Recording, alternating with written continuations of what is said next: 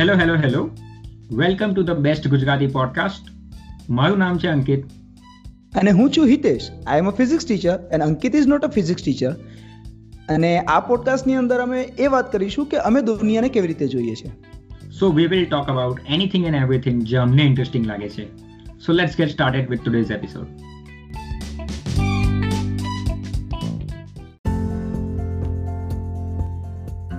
hey hi hello કેમ છો? મારું નામ છે અંકિત અને હું આ પોડકાસ્ટનો હોસ્ટ છું ઓબ્વિયસલી સો આ એપિસોડ એ ગપ્પા ગુજરાતી પોડકાસ્ટના હોસ્ટ સાગર સાથે થયેલી મારી એક ચર્ચાનો પાર્ટ છે. ગપ્પા એક એવો પોડકાસ્ટ છે કે જેની અંદર ફ્રેન્ડ્સ મળીને જુદા જુદા ટોપિક ઉપર વાત કરે છે અને જેવા ટોપિક્સ એમણે કવર કર્યા છે અને જે રીતની ડિસ્કશન એમણે કરી છે એ મને ઘણી ઇન્ટરેસ્ટિંગ લાગી. એટલા માટે મેં સાગરને ઇન્વાઇટ કર્યો હતો આ કન્વર્ઝેશન માટે. અને બાકી જનરલી હું રૂમ સાફ કરતી વખતે કે ટ્રાવેલ કરતી વખતે, જમવાનું બનાવતી વખતે આ રીતના પોડકાસ્ટ સાંભળું છું. અને મને મજા આવી. કદાચ જો તમને પણ મજા આવે તો એમનો પોડકાસ્ટ સબસ્ક્રાઈબ કરી લેજો. લિંક ડિસ્ક્રિપ્શનમાં આપી દીધી છે અને ટૂંક સમયમાં એમની નવી સિઝન પણ આવે છે.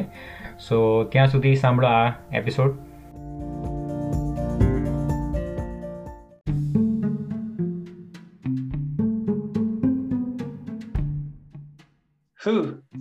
યોર પોડકાસ્ટની વાત કરતા હતા આપણે. અચ્છા તારે ઓલું કઈ ઇન્ટ્રો જેવું નથી કે welcome to this podcast intro separate intro separately આવશે. મેં ઇન્ટ્રો એટલું તો શીખી લીધું છે અત્યાર સુધી કે દર વખતે નવો ઇન્ટ્રો બનાવવાની જરૂર નથી. ખાલી એક જ ઇન્ટ્રો પહેલા બનાવો ને એમાં ભલે એક કલાક લાગે તો કઈ નહીં પણ એ પછી દર વખતે એ જ એક્સપોર્ટ કરવાનો. આઉટ બી સેમ જ રહેશે. એટલે એ કરી લીધું છે કે એની અંદર અમે બહુ શાંતિથી કરેલું એક એક લાઈન બોલીને કે પહેલા હું એક લાઈન બોલું પછી હિતેશ એક લાઈન બોલે પછી હું બોલું. તો એ રીતે ખાલી ત્રીસ સેકન્ડ ઇન્ટ્રો એક વખત બની ગયો તો પછી એ ચિપકાવો દરેક જગ્યાએ. હા ના that's actually good thing ya ya એની છે હા પણ ઓલો પાર્ટ તું કઈ રીતના કરીશ કે આજે અમારી સાથે છે કે આજે podcast second intro second intro કારણ બીજી વસ્તુ છે ને કે આપણે ધ્યાન રાખવું પડે કોણ સાંભળે છે? કદાચ કોઈ પહેલી વખત આવીને ડિસ્કવર કર્યું એને ડાયરેક્ટ પાંત્રીસમાં એપિસોડ સાંભળે છે. તો એને તો ખબર પણ નથી કે આ પોડકાસ્ટ શું છે. એટલે એ બધું એ એ બધું બહુ વિચારેલું અમે. હા કેવી રીતે અમે ઇન્ફોર્મેશન આપીએ કે એને એક આઈડિયા પણ મળી જાય કે આ શું છે. ને એને એ પણ ખબર પડી જાય કે હવે નેક્સ્ટ એપિસોડ ક્યારે આવશે. કારણ તો તો એ ફોલો કે સબસ્ક્રાઇબ કરશે ને કારણ કે જો એવું હોય કે ભાઈ મારે તો ખાલી આજે એ જાણવું છે કે વોયેજરમાં શું થયું? તો એ જાણીને નીકળી જશે. અને હું પણ એવું જ કહ્યું છું મારે જ્યારે કોઈ પણ ટોપિક ઉપર પર્સનલી જાણવું હોય તો હું સર્ચ મારું એક એપિસોડ સાંભળું જેમાં ગઈ હું તો ગઈ હું નહીં ગઈ હું તો કઈ નહીં બધા તો સબસ્ક્રાઇબ કરવાના છે એવું છે. પણ જો એવું ખબર હોય કે આ રીતની વાતો અમે કહીએ છીએ અને એ દર રવિવારે આવશે તો એ પેલું બે વખત સાંભળીને તો કોઈના મગજમાં આવી જાય કે હા રવિવાર છે આનું આવશે કંઈક એમ. Yeah. Mm-hmm. yeah it becomes very easy to follow right? મેં વચ્ચે આપણે કહ્યું મહાભારત વાળું છે the uncharted stories of Mahabharat કરીને એક પોડકાસ્ટ છે અમિત રવાની કરીને એક માણસ છે હિન્દીમાં છે બટ ધ થિંગ ઇઝ કે he picks up some untold stories of Mahabharat or a kind of the back stories of મહાભારતની main line જે છે તો છે કે પાંડુને કે ભાઈ પાંડવાસને કાઢી મૂક્યા હતા પછી રિવેન્જ લીધો અને પાછું એમનું કુરુક્ષેત્ર એમનું થઈ ગયું હસ્તિનાપુર ઓર વોટ એવર તો that's a main line right but એની જે બેક સ્ટોરીઝ કે બહુ જે માઇનર સટલ સ્ટોરીઝ છે ને એ આ માણસ કહે છે. અને લાઈક બાર પંદર અઢાર મિનિટના એપિસોડ એ એ રેન્જમાં છે એમ કે બારથી વીસ મિનિટના રેન્જમાં તો એ પેલા એવરી વીક આવી જ જતું હતું એનું એપિસોડ અને for some reason I think November કે એના પછી એનું વન્સ અ મંથ આવું ને વન્સ અ દોઢ બે મહિના આવ્યું ને એ રીતનું હતું એમ. સો ત્યારે લિંક છૂટી ગઈ મારે. કેમ કે તમે કેવું હોય કે મેં સ્પોટીફાઈ પર પેલું નોટિફિકેશન ઓન ના રાખું કારણ કે કેટલી નોટિફિકેશન ઓન રાખો તમે રાઈટ તો મારે એવું હોય કે મારે સાંભળવું હશે તો એને પહેલા હું ચેક કરી લઈશ કે આવ્યો છે કે નહીં નવો એપિસોડ એમ. અને અગર નથી આવ્યો તો I'll be disappointed but I'll check back next week M. But હવે તમે ત્રણ ચાર વાર કરો ના આવે ને તો પછી લાઈક બૂમ હવે આમાં કઈ ચાન્સીસ છે નહીં આવવાના. પછી યુ ફોરગોટ ફોરગેટ ઇટ એવું થઈ જાય. ને બીજી વસ્તુ એ છે ને કે ત્યાં સુધીમાં બીજા કોઈ નવા પોડકાસ્ટ આવી જશે આપણું અટેન્શન કેપ્ચર કરી લેશે. અને પછી એ આપણી ડેઈલી લાઈફમાં હવે અત્યારે જે મતલબ જો કોઈ ફ્રીક્વન્ટલી હું સાંભળું છું તો એક કાલ ન્યુપોર્ટનો ખ્યાલ હશે તમને કદાચ. એને બુક લખી લેતી ડીપ વર્ક કરીને. તો એ કાલ ન્યુપોર્ટ એ કમ્પ્યુટર સાયન્સનો પ્રોફેસર છે આઈ થિંક ડાર્ક માઉથમાં કે ક્યાં કોઈક કોલેજ છે યુએસમાં તો એના પોડકાસ્ટ હું રેગ્યુલરલી સાંભળું. કારણ કે એટલું હાઈ વેલ્યુ વસ્તુ હોય કે એક કમ્પ્યુટર સાયન્સનો પ્રોફેસર મને ગાઈડ કરે છે કે તમે તમારા ટાઈમને કેવી રીતે મેનેજ કરી શકો. ને એની તો સવાલ પણ એવા જ આવે કે હું પીએચડી સ્ટુડન્ટ છું અત્યારે કોઈ હેજ ફંડનો મેનેજર છું તો આ ટાઈમને મતલબ મારે કેવી રીતે મારી લાઈફ પર ધ્યાન આપવું જોઈએ? તો આ બધી વસ્તુ મને બહુ ઇન્ટરેસ્ટિંગ લાગે. ઓ આ હેજ ફંડનો મેનેજર આ કરે છે એટલે એટલે હું રેગ્યુલરલી એ સાંભળું છું. ત્યાર પછી એનપીઆર નો શોર્ટ વેવ કહીને છે. એ science podcast daily science podcast તો એ લોકોનું એટલું ફન ને ચિલ એન્વાયરમેન્ટ હોય સાયન્સ વિશે વાત કરતા કરતા કે મજા આવે. ને એનપીઆઈ ની? સૌથી બેસ્ટ વસ્તુ શું છે? એ લોકો પાસે કોરેસ્પોન્ડન્ટ છે દરેક ટોપિક માટે. એક એન્વાયરમેન્ટલ કોરેસ્પોન્ડન્ટ આવે એક આવે પોલિટિકલ કોરેસ્પોન્ડન્ટ એક આવે કોઈક મિડલ ઇસ્ટર્ન કે પછી સાઉથ ઇસ્ટર્ન કોરેસ્પોન્ડન્ટ કે ભાઈ ઇન્ડિયામાં શું ચાલે છે નેપાળમાં શું ચાલે છે? તો એની વાત કરે. તો આપણને એવું લાગે કે ના એક્સપર્ટ છે એમ. યા તો એ જ છે. આપણે આપણે તમારા એપિસોડ પોડકાસ્ટની વાત કરવાના છે આજે. અને હું જે સાંભળું છું ને એ છે એક 99 PI idea ninety nine percent invisible કરીને નામ છે. મેં ઘણી જગ્યાએ એની એડ સાંભળી છે કે બધા પોડકાસ્ટ પોડકાસ્ટમાં એવું છે એક પોડકાસ્ટ બીજા પોડકાસ્ટની એડ કરે. તો મેં સાંભળ્યું છે એડની અંદર પણ મેં ખોલી નથી જોયું હજુ સુધી.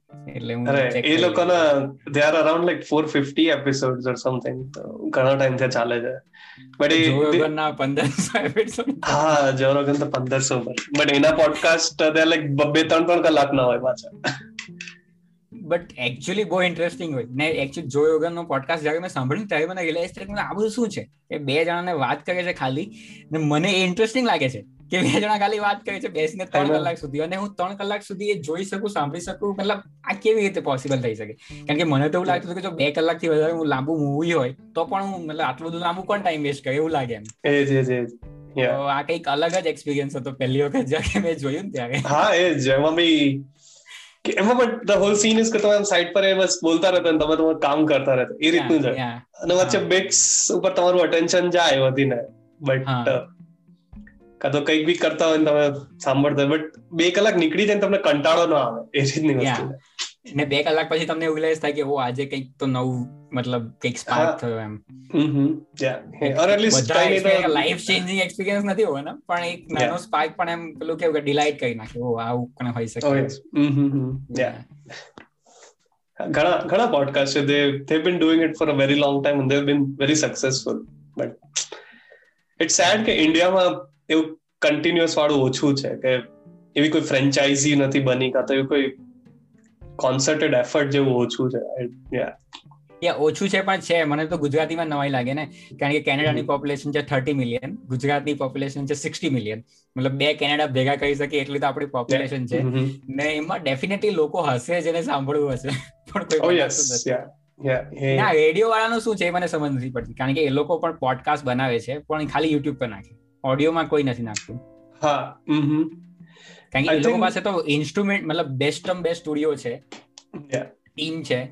ને એ લોકો પાસે ઓબ્વિયસલી વોઇસ ક્વોલિટી તો પરફેક્ટ છે. ત્યારે જે લોકો જોકી રેડિયો જોકી અહીંયા મને એક વસ્તુ બોલવામાં મતલબ એટલે બેઝિકલી એકચ્યુઅલી યુઝ કરું છું.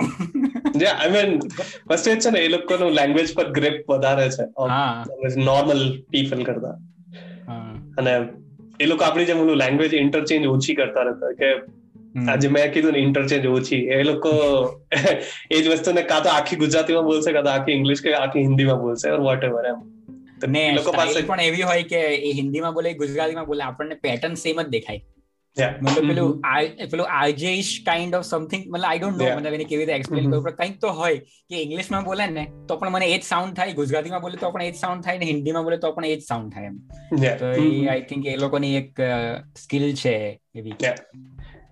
એટલે પોડકાસ્ટ ગુજરાતી લોકોને આઈ થિંક પોડકાસ્ટ સાંભળવા તો ગમે છે but it's like radio is a podcast only ને એક રીતનું.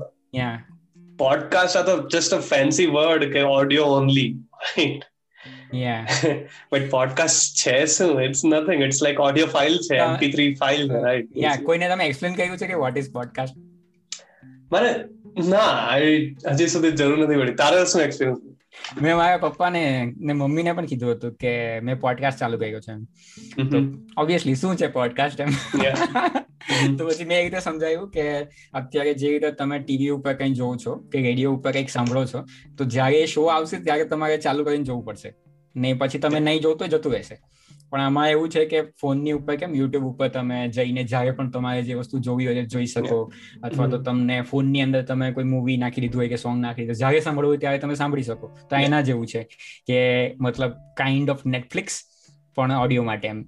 નેટફ્લિક્સ નહીં કે યુટ્યુબ યુટ્યુબ પણ ઓડિયો માટે કે જ્યારે તમારી ઈચ્છા થાય ત્યારે તમે જઈને સાંભળી શકો એમ.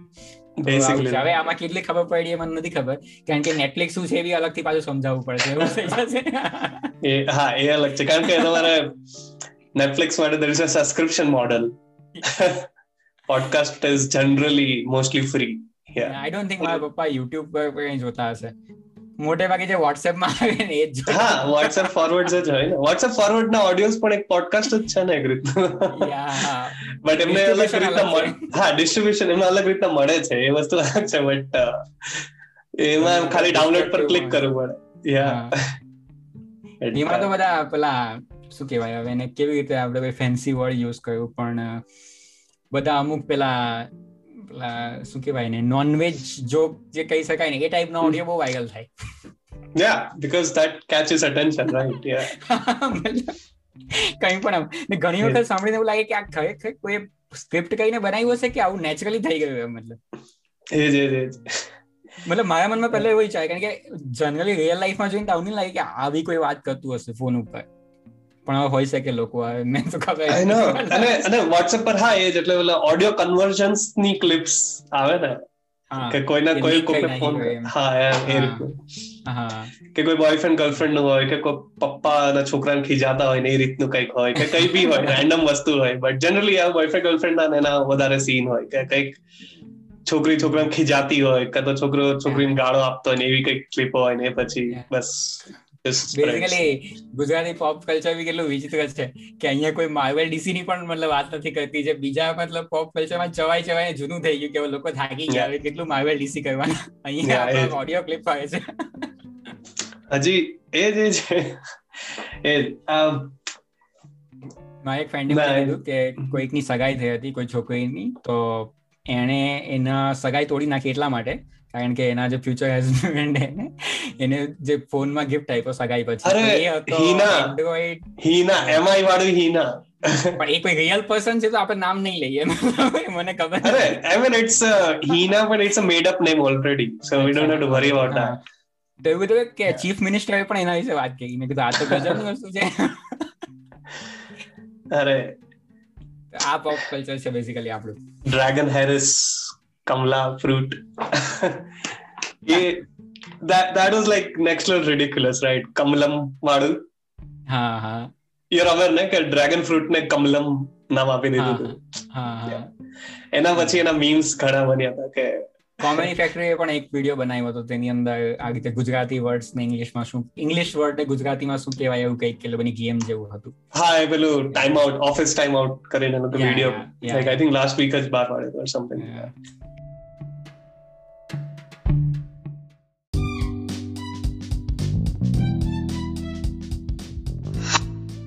ઓકે તો that's it for today and thank you so so much કે તમે આ પોડકાસ્ટને અંત સુધી સાંભળ્યો. હા, તો આપણા શ્રોતાગણને આપણે તાળીઓના ગડગડાટથી વધાવી લઈએ.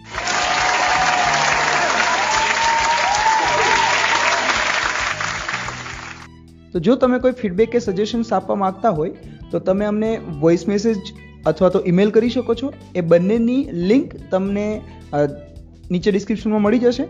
તો મળીએ ત્યારે નવા એપિસોડમાં નવી વાતો સાથે. thank you